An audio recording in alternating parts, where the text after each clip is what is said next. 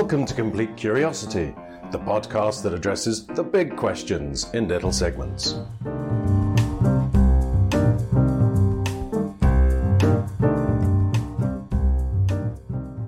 Hello and uh, welcome to the eighth Complete webinar, the new normal, new ways of working. Thanks for joining us. If you've joined us before or any newcomers, uh, definitely all welcome. I'm Katie Ledger and I'll shortly introduce you to Doctor Alan Watkins. And just want to recap for you the webinars that we've done so far.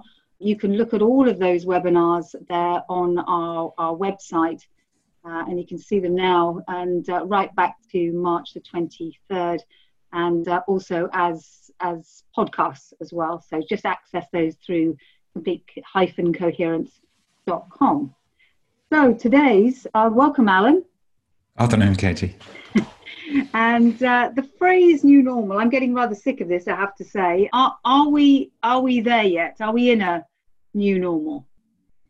Well, I sort of think the phrase "new normal" is actually completely unhelpful, because it, it sort of implies we're trying to normalize a crisis. And I think that's really quite dangerous in a way that, you know, how normal is it that all these people we're furloughing are going to lose their job?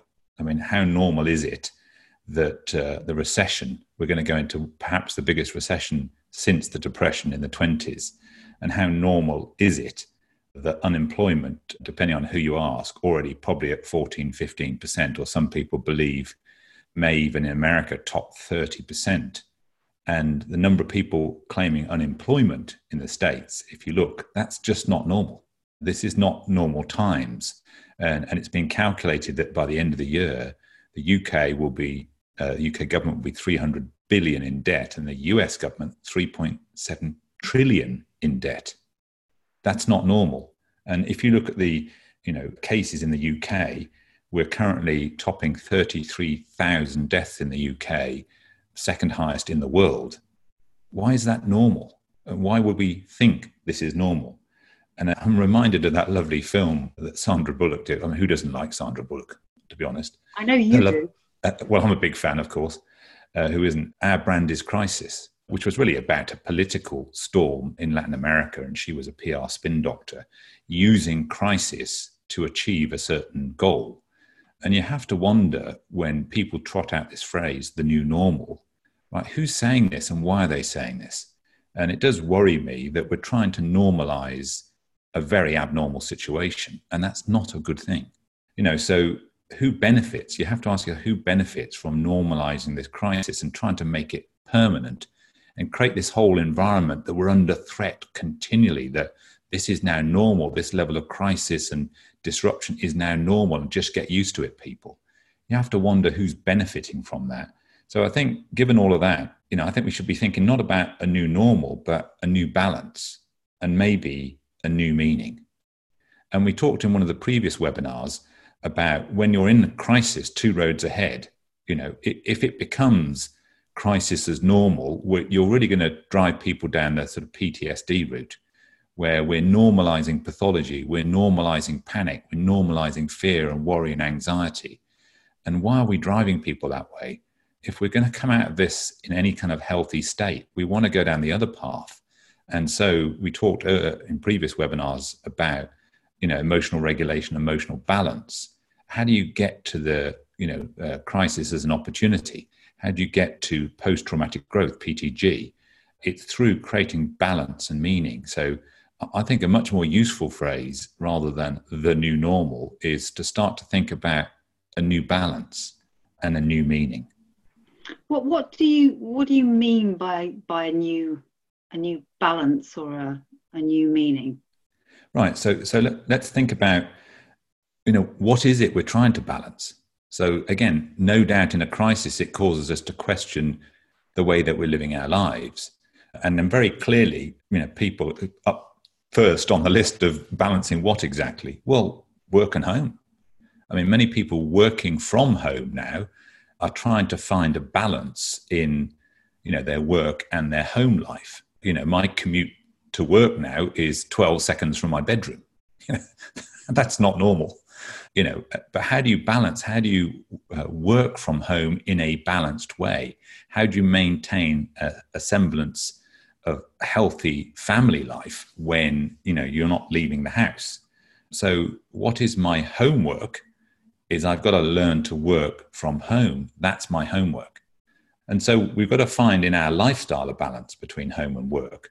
We talked earlier on in an earlier webinar about... Sorry, Alan, Alan just, just mm-hmm. coming on that one, you know, that homework is a big one for people because mm. it, it, they may never go back to working in the same way that they did. Exactly. That's exactly my point. So we have to find a new balance. You know, how, how does it do, how do you do that? How do you maintain uh, a productive working life while working in the same space as you maintain a healthy family life? We need a new balance. And need, uh, you know, how do I look after myself when the risk is I work even longer hours because I've got no buffering of a, a, a sort of commute to and from work? So we have to find a new balance in our lifestyle. Uh, that's my point. You know, and we talked earlier on about many companies, you know, will uh, probably unfortunately go to the wall because their reserves and how much they'd sort of saved for when things get difficult wasn't at the right level. And their debt or their spending was way too high. So, you know, maybe individual businesses and certainly nation states need to look again and try and find a new balance between, you know, saving and spending or reserves and debt. And we also talked earlier on in a previous webinar uh, about wealth balance around the world, uh, you know, and it's not right that eight men have as much money as half the planet. Or I was talking to a client yesterday who runs a business in Mexico. fifty men in Mexico have the same wealth as the rest of Mexico. I mean, this is all over the world. This sort of, this is not balanced. This is not healthy. We're not in a healthy state.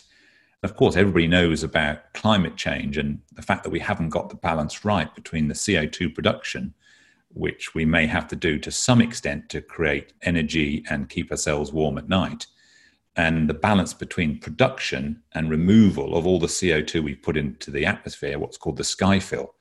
That's not, climate is not balanced right now. And maybe we need to find a new balance in the way that we live our lives. And many people have seen these sort of pictures. It's been very interesting. The balance has been temporarily restored to China. So if you look at the image on the left around, you know, Beijing and Wuhan and other places in January before COVID hit, and then when everybody shut down, the nitrous oxide production just evaporated, and, and the image to the right, the same was true in France and Spain and Italy. A different sort of balance. So are we really balancing our lives in the right way in terms of climate?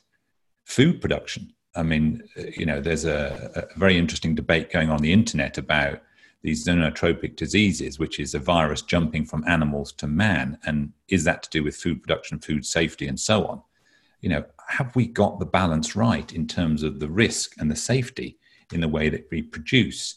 You know, are we consuming too much food? There are two billion people starving and two billion people obese. That's not balance, you know, and, and the, the obese are often overfed and undernourished, and we're wasting thirty percent of all the food produced. That's not balanced. So, you know, I think of it in terms of all these balance points. And if we make it a little, even a, a bit simpler, the way that we even debate these issues is not balanced. The way that we debate, you know, is very combative. You look at all the parliaments and the political debate and discourse, very, very combative, you know, operating from the I'm right, you're wrong, and let's get into a punch up. And the media amplifying that because it loves a bit of jeopardy and a bit of conflict. I mean, I, I was quite amused by Piers Morgan this morning on I T V, you know, haranguing yet another visitor. And, and it's kind of entertaining on one level, but Uh, it's not a balanced debate. And why don't we have a debate where wisdom is what we're after, not a punch-up? Uh, well, Parliament wasn't designed for wisdom, was it? I think, you know, with, no. with the... And that's the problem, right? That is the problem. We're not having balanced, wise commentary and wise debate. We're just having a punch-up. That's not balanced. And e- even, you know, how we support each other, you know, the sort of service mindset. And we haven't got the balance right between self-promotion and promotion of others. I mean, in society, most societies, you know, applaud and vaunt people who make millions of pounds for themselves, and we put them on the front of magazines as this great business person. And the people who don't get put on the front of magazines are people who do a lot of work for others. You know, we've, we, we sort of promote, particularly in the West, individualism. So have we got the balance right between self-interest and interest of others? To see whether the, the nurses and, and medical profession rise up that, that list still in the next few months. No, indeed, as they should. But I think there's a wider issue here, you know, the unsung heroes of society.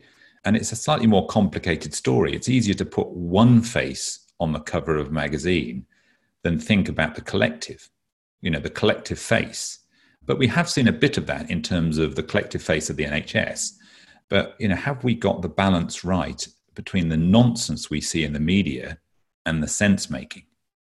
You know, we see, you know, that Dahl's moved massively towards fake news and, and a lack of truthfulness, and we haven't got the balance right. So when we're thinking about, do we need a new normal? No, we need a new balance. And, and these are just some examples. There are many, many more. So we need a new balance in our life and the way that we live as human beings, in my view. Okay. And th- just to pick up the point about whys is, okay, so if we get a new balance, how do we create meaning? And we talked about this in an earlier webinar as an important sort of game-changing stepping stone to uh, getting to, you know, seeing crisis as an opportunity to really change our lives in a more meaningful way. And Gallup did a very interesting piece of research uh, a few years ago, because it used to be believed that what people wanted from their life was health, wealth, and happiness. And Gallup discovered about three or four years ago, that's not true. They want meaningful work. People want to have their lives mean something. And how do we create meaning? Well, you know, I, I think, you know, in order to create w- meaning, you have to put the work in, which is why I've got a couple of interesting photos here to make this point. Putting the work in means, you know, actually reading, means actually thinking deeply about what we're doing and why we're doing it. And is it healthy? You know, and far too many people are sort of obsessed with superficiality and celebrity and, you know, celebrity magazines. And, you know, we want wise leaders, but who's prepared to put the effort in to sit down and read a book, and not just read a book, but reflect on what they're reading and really understand, do some deep study on how do we improve the human condition? How do we improve meaning? Uh, and you have to train your mind. You have to train your mind to do this. And there are no shortcuts to that. So if we want to change the world, then enough of us have to put that work in. So can we grow our ability to make sense of things? Can we improve our ability to make sense of things? Can we increase our ability to differentiate, you know, different things? So, or, or are we going to take a superficial view, a blanket approach, a very unsophisticated, simplistic view that every virus has got to be vaccinated? Well, that's just not true. It's nonsense. Mm. You know, can we take a more sophisticated approach to the human suffering that results from COVID? As we said earlier on in earlier webinars, that the only thing that counts is death. Well, it's not the only thing that counts. Of course, it's critical. You know, we, every human being would want to reduce the death rate. But many people are suffering mental health problems, as we've discussed earlier. Many people are going to suffer economic hardship. I mean, it's quite clear across the world that we're going to enter a period of intense poverty, as if there weren't enough poor people already. Many people who were sort of on the breadline, and again, just talked to my client in Mexico yesterday, fifty percent of Mexicans live in on the edge of poverty. Even in America, you know, forty percent of Americans are three paychecks away from ruin. So we're going to see some big significant shifts, but we need to increase our ability to think in a more subtle, in a more nuanced way about these problems. And the reason we keep getting these problems and we don't solve these problems is we're taking too simplistic a view. So I'm sensing the answer to those last three questions is yes. Well, of course it is, because we'll we'll never get out of this mess if we keep doing soundbite journalism, if we keep taking simplistic approaches to what are incredibly complicated, wicked issues. These things are complicated, so we have to put the effort in. If we really want to move forward, you know, we have to study ourselves, study each other, study these phenomena, and wise up, become a bit more wise, a bit more mature, a bit more nuanced, uh, a bit more subtle in our thinking. And so, so how do we go about that, Alan? Yeah. Well, I think, you know, in organizational terms, we need a new plan, basically. You know, we need a new strategy for our business. The world is, is changing very significantly, and as we've discussed before, you know, COVID, the Lakers Week, is basically condensed ten years of progress into three months, and it's made everything way more intense. So given all of that, we need a new plan. We need a strategy uh, for ourselves, you know, things like well-being. You know, how do we properly take care of ourselves? And we talked earlier on about mental health strategies that work and don't work. So we've got to focus on the stuff that really, really works, and superficial platitudes just don't cut it anymore.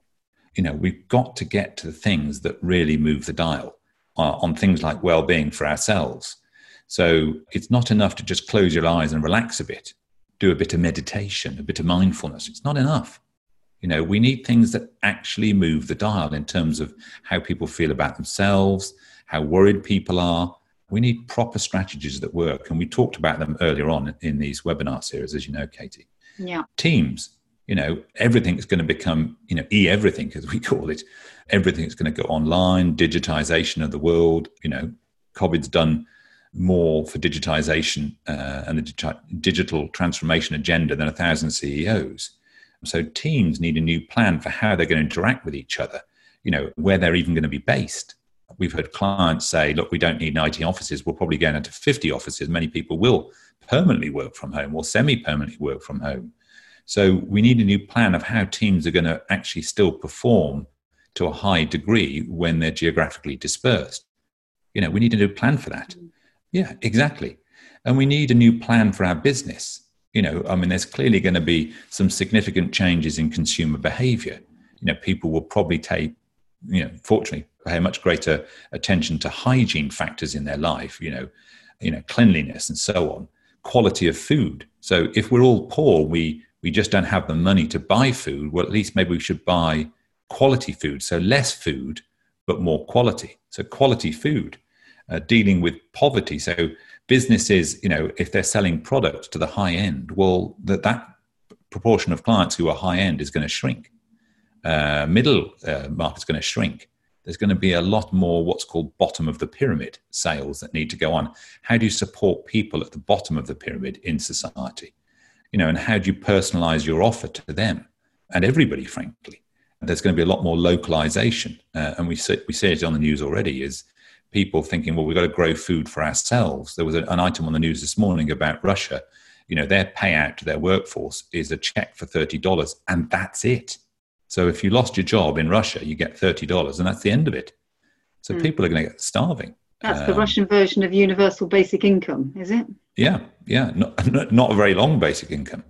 So we need a new plan, you know, about localization and flexibility and ways of working. And so, so businesses need a new plan, essentially, is what I'm saying. And behind that plan sits a new structure. You know, how will businesses be structured in the future? And we knew a new, new way of making sense of all of this. And that requires us to start to tune in a bit more as human beings, start to sense what's going on. You know, so that feeling agenda, sensing what's happening, not just rationally analyzing what's happening, try and sense it. So I think that that's what I think when I'm saying, you know, more meaningful lies, strategy, structure, and sense making. And if I can just what unpack the, yeah. that a little bit more momentarily, Katie, the strategy piece is just new thinking. You know, we've got to, you know, study to get better at thinking.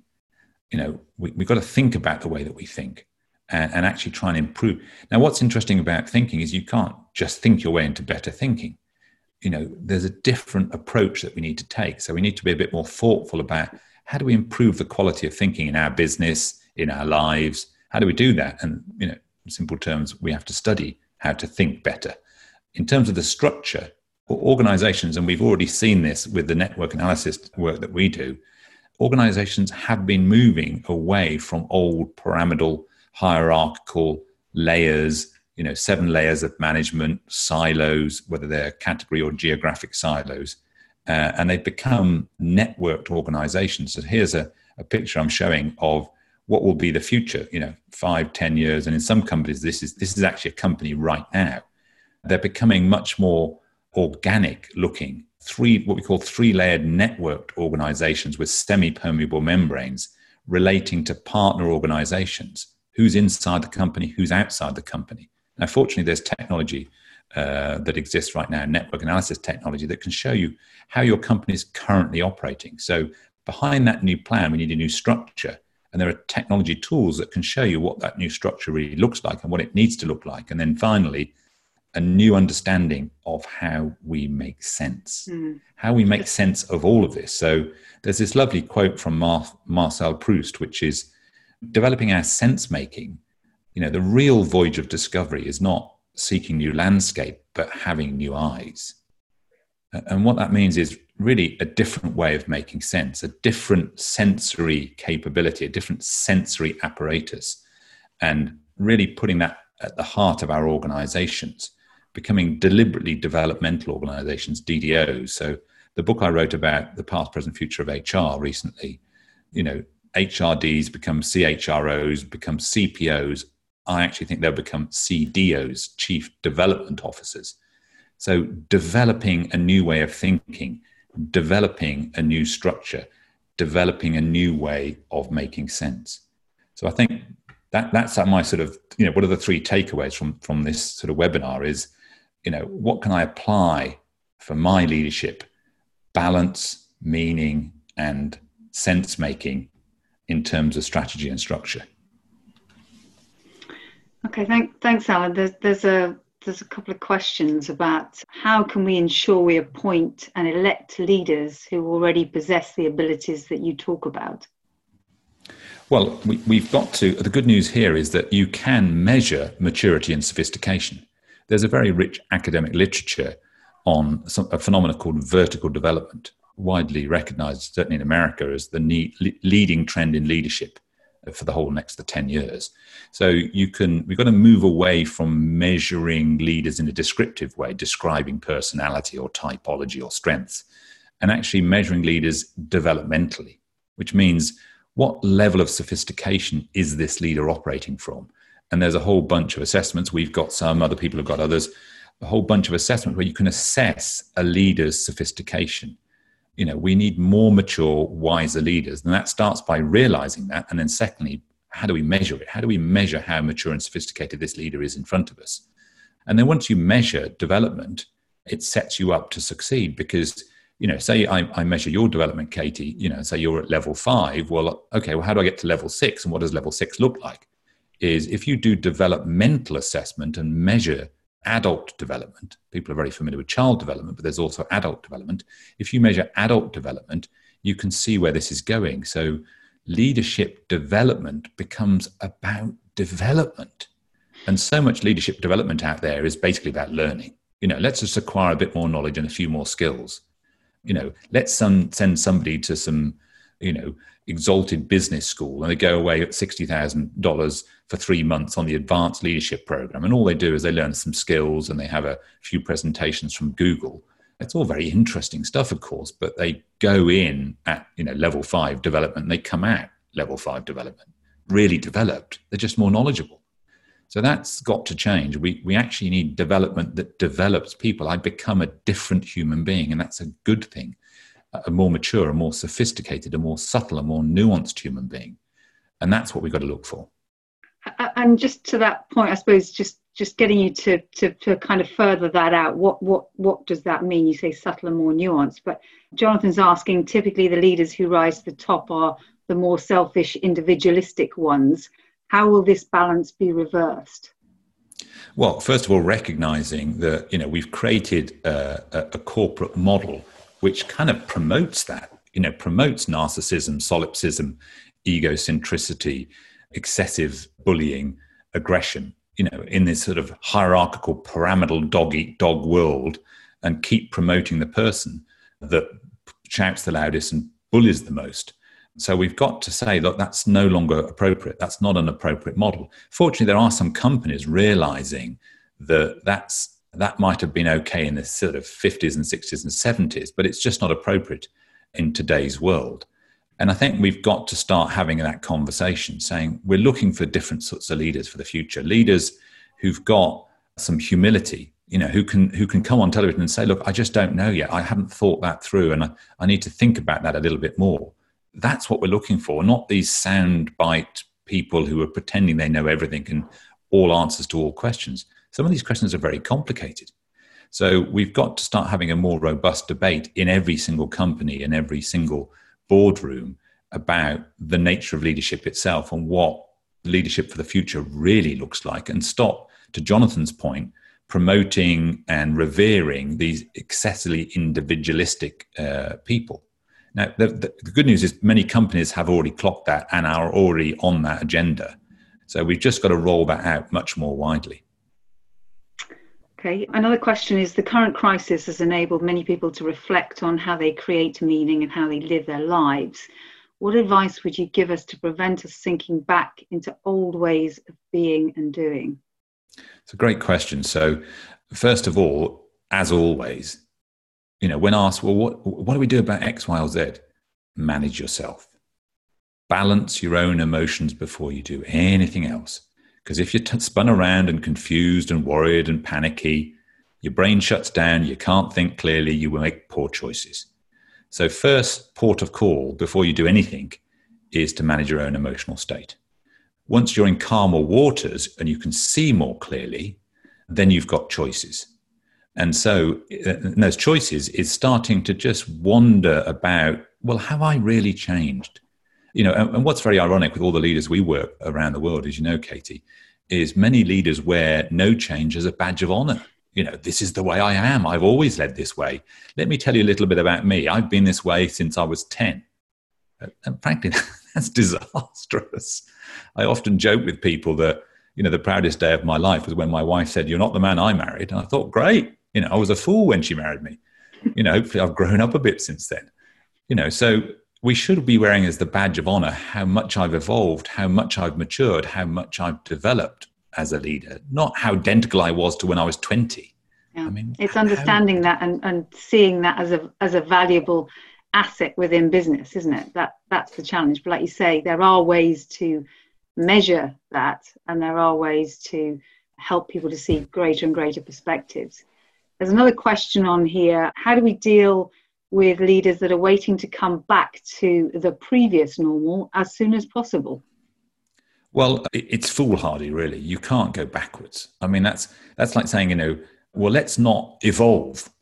You know, but how you know, do we deal t- with leaders that are waiting for that? The people that are just saying, we just need to get over these next few weeks, and then we're going to kind of get back to where we where we were. Well, I think we have to challenge that. We have to challenge that way of operating. And and actually, I, I actually think that society will deal with them, because businesses that try to regress will get taken out ultimately, because you, you can't succeed in the long run by regression. In the short term, you can be, oh, let's go back to the good old days, you know, and let's go back to how things were. And and, and, I, and I understand that in, that motive to do that. What people are doing when they're saying that is they just want some comfort. They want a bit of peace and quiet. They want things to be a bit more comfortable, you know. But as Winston Churchill, you know, one of the greatest leaders the U K's seen, has said that when you're going through hell, keep going, right? Don't don't turn round and go back into the, you know, keep going, keep moving forward, keep progressing, keep evolving. So dealing with those people uh, who want to go back to the previous, the the, the the claimed good old days, I think you have to challenge that that thinking. You have to challenge that narrative and say, look, you know, how can that be right? You know, because if we go back to the way things used to be, we've learned nothing. We've learned nothing if we go back. You know, surely we need to figure out, what have we learned through this crisis? What is, what is humanity trying to teach itself through this crisis? You know, what have we learned through all of this, this pain and this suffering? Because if we go back, that the risk is we've learned nothing. We've learned absolute nothing. And it would be a travesty. You know, the quarter of a million or half a million people who end up dying as a result of this will have died in vain. We will have learned nothing.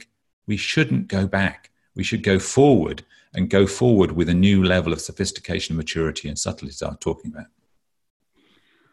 Okay, a question from Alexandra. What is your view of agile ways of working? Do you think this will be helpful in the future? Well, we're already moving into that space. Is that, again, three-layered networks organizations are by definition agile. And we're seeing many companies in our client base become, you know, talking about scrums and swarms and scrum masters, starting to operate in multifunctional teams, multi-geography teams, just trying to solve a problem, swarming together, uh, figuring that out, fixing it, and then passing it to a much smaller team who can do maintenance and steady state. and the swarm disperses and moves to another problem. So that's the way it's going. And that's why this network analysis technology is incredibly powerful, because it can show you who you need in the swarm and how many you need uh, and who those people are. So it's already moving in that direction in terms of agility. So agility is going to be, you know, going to accelerate. You know, we're going to have to, as individuals and teams and organizations, become super agile, you know, and, and but that's what will happen. And we're seeing it already, you know, through the network analysis. Another question, Alan. The recession of oh seven to oh nine saw transformational companies emerge in segments such as the gig economies and alternative currencies. What innovations or transformations do you see emerging from this crisis? Well, I think people will see that well-being has to change. I mean, I wrote a blog some time ago about the nature of well-being, that it's interesting. It's a good thing, by the way, that we can talk much more explicitly about mental health. That's a really, really good thing. But even though the fact that we've been pouring more and more money into mental health, and we're able to talk, you know, with royal support these days about the nature of mental health, the data has been getting worse. And, and I honestly believe that's because we're barking up the wrong tree. We're not addressing it in the way that we need to address it. So one of the things to the questioner's uh, point is what will come out of this is people will start to realize we need a fresh approach, new eyes, as Marcel Proust would say. The, new, the journey of discovery, we need new eyes and a new narrative for mental health. And I think the, the narrative that, that I'm suggesting for people is it's not mental and it's not health. And what I mean by that is what's going on is really emotional uh, regulation. Is that if you imagine, Katie, a, you know, a two-year-old child, most people who experience two-year-olds are not the most emotionally regulated individuals. And when they become sort of four or six, they develop some emotional skills. And if you keep that trajectory going, eventually you can get to a level of emotional regulation where you don't have to worry about panic and anxiety because you get sufficient ability to manage those types of emotions. Now, if you don't teach those skills in school or later in life, then all human beings are at the mercy of panic and worry and anxiety and concern and then being overwhelmed by those phenomena at any moment. And unfortunately, that's how many adults live. And it's because we never really taught those things properly in school. Uh, and we really should uh, teach those things. If you develop those capabilities, then some of the things that are referred to as mental, which, by the way, are largely emotional, uh, a lot of it, actually disappear. So there's some real concrete things. And I think one of the new companies, you know, companies that might emerge and do well, like the gig economy question, is companies that can really deliver on the mental health agenda in a way where most organizations haven't. So I think we'll see the rise of that sort of thing. I think we'll see the rise of, you know, personalization. As everybody's going digital, you know, time will always be a precious commodity. It's one of our most precious things. So personalization software uh, programs that can get you to what you're looking for super fast. That's going to become a big thing in the future. Is we don't want to waste time on the internet trying to search for things. We want to find those things fast. Mm-hmm. So it'd be companies like that, tech companies that are tuned into real human needs, solving real human problems. I think we'll see a rise of those companies. And as, as I said earlier on, companies that can service the bottom of the pyramid, because poverty is going to be an issue moving forward, that can deliver quality food at affordable prices, not junk food, they'll do well. So those types of companies, I think, will do well. Just to um, return to education briefly, Alan, because I know in Complete that uh, we're working on, on an educational arm. Is there anything you want to say about that? Yeah, so when, when we set the company up, my wife and I actually did three years worth of pro bono work in uh, Southampton, which is near where we live. Uh, and what we saw is when you teach children, and, and we went into twelve inner city schools in sink estates in Southampton, when you teach children how to self-regulate, it's an unbelievable game changer, not only to their academic performance, which improved dramatically, you know, and the behavioral disruption in school dropped, you know, dramatically, and, you know, teacher stress levels dropped dramatically, all through people being more effective in their ability to regulate themselves. And I remember this one particular example. Before we started the whole program, we were talking to the head teacher and his senior staff in the staff room, having a meeting about what we wanted to do. And uh, another member of staff came from across the other side of the school. She was having a problem in her classroom with this kid. Let's let's call him Dylan. Uh, and Dylan, uh, you know, was uh, just beating somebody up. Uh, and she came in, knocked on the door and asked, you know, Head, can you come and sort Dylan out? And he went, no, no, I can't. You know, you'll have to sort him out yourself. I'm in a meeting. She said, no, no, you don't realize. It needs the head to sort him out. He says, no, no, you don't realize I'm in a meeting. Anyway, it was a bit of a Mexican standoff for a few seconds. And so then the head excused himself, went and got hold of Dylan, who was an eight-year-old kid with clenched fist, frog marched him back to the meeting room where we were sat, brought this kid Dylan in and threw him at me. Said, here, here Watkins, you're clever, you fix him. And so this little toughy kid, you know, youngest of five kids from this sink estate in Southampton, came into this meeting and I sort of sat him down and I started to show him his, his own biology uh, and showed him how to control his own biology, not, not through any sort of theoretical framework. I just literally showed him his biology live and showed him how to control his breathing, which gave him control of his biology. And within one or two minutes, he'd got control of his biology.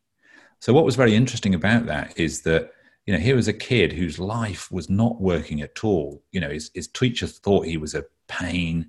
His classmates didn't like him. You know, his brothers, older brothers and sisters bullied him. His dad was in prison. I mean, his life was in a mess. And then in five minutes that morning, he discovered actually there was one thing in his life he could control. And it turned out it was him. And he learnt that in, you know, three or four minutes. And he went out of that room ten feet tall, because he realized he could learn to control himself. And it became a bit of a sort of metaphor for the whole program uh, that we ran in school. So what keeps us excited is it, it, once you know how to fix these things, it's amazing how quickly can, people can make progress. I mean, I've taught my own four boys all of these skills. People can make real progress on some stuff that's been troubling them, for, frankly, for years. If you know exactly what to do, if you think about it really, really deeply and study it. And that's kind of been the pain of my life. I've been geeking out on this for, you know, twenty-five, thirty years.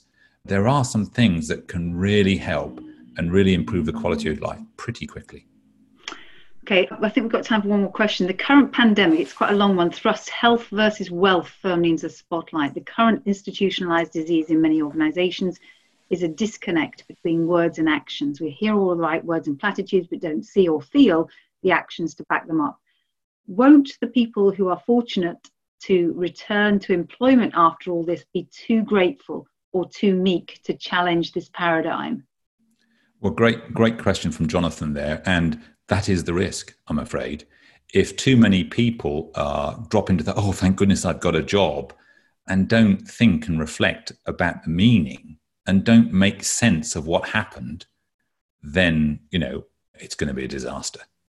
So, you know, I hope that this pandemic will wake up humanity, will wake up enough people, uh, and enough people will take a different view, Jonathan. Enough people will go, well, hang on a minute, we've just been through a terrible time.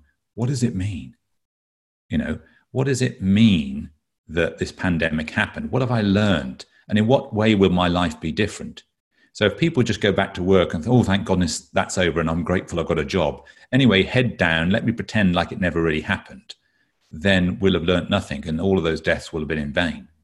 But I hope people will take a different path. In fact, you know, I encourage people to strongly, you know, if, if you've got any brains in your, in your head, you know, to think about it a bit more carefully and, and actually turn the opportunity into a transformation of myself, of us, and how we relate to each other and of our organizations and how we're proceeding as humanity. It, goodness me, Katie, if if this doesn't wake humanity up, you have to wonder what will. What, what's going to happen? So I really hope it will yeah. wake us up and it will help us grow up finally and grow up into realization that we have to live our lives differently. Uh, One more question, Alan. Thing. Yeah. One more question. We're talking, somebody asked, uh, Aidan's asking about the talking about qualities referred to in spiritual growth. Covey's seventh habit is about staying mm. sharp mind, body, heart and soul. Well, s- spiritual growth, if you will, you know, depending on how you see spirituality, you know, let's call it, you know, how you make, you know, meaning. So the spiritual path is really uh, trying to see a bigger purpose, a bigger meaning to the existence of our lives. So if that's what you mean, yes, I'm talking about that. I'm talking Uh, about, you know, making sense of anything that happens to us as human beings. And, you know, if we can start to develop our mind, take better care of our body, you know, uh, of our heart and our soul, uh, as Aidan says, that would be a good thing. And therefore, the whole pandemic will have served humanity. So I really hope and encourage people to think a bit more deeply about the meaning of this crisis and how they can use this crisis to change the way they're living their lives for the better. Let's be less consumptive. Let's be less self-interested. You know, all those balance points. Let's do something about the inequ- inequity in society. Let's not make it acceptable that bullies lead companies. You know, let's start challenging some of that and saying, look, we've had that. It didn't work. We've tried it. There's a better way. And there is a better way. And again, the good news is, is if you're onto the better way agenda, then our lives can be much more enriched, not in a pecuniary sense, because money can't buy you happiness, but in a sort of life sense, you know, a much richer, with a small R, life than just a stack of cash. Alan, as ever, thanks very much for the, for the wisdom of this week. Next week, we're going to be having a look at what has changed in the way that we relate to each other as human beings, our family, our colleagues, our neighbours, what's changed in that relationship. So it's called We Sustain the Change, Community, Culture and Relationships. It's on at three o'clock on Thursday, May the twenty-first. Really hope you can uh, join us for that. And thank you very much for joining us today. Bye-bye. Yeah. Thanks everybody for listening. If we've piqued your curiosity or you've enjoyed anything we've talked about in this podcast, please subscribe, email us, or just visit our website at complete dash coherence dot com.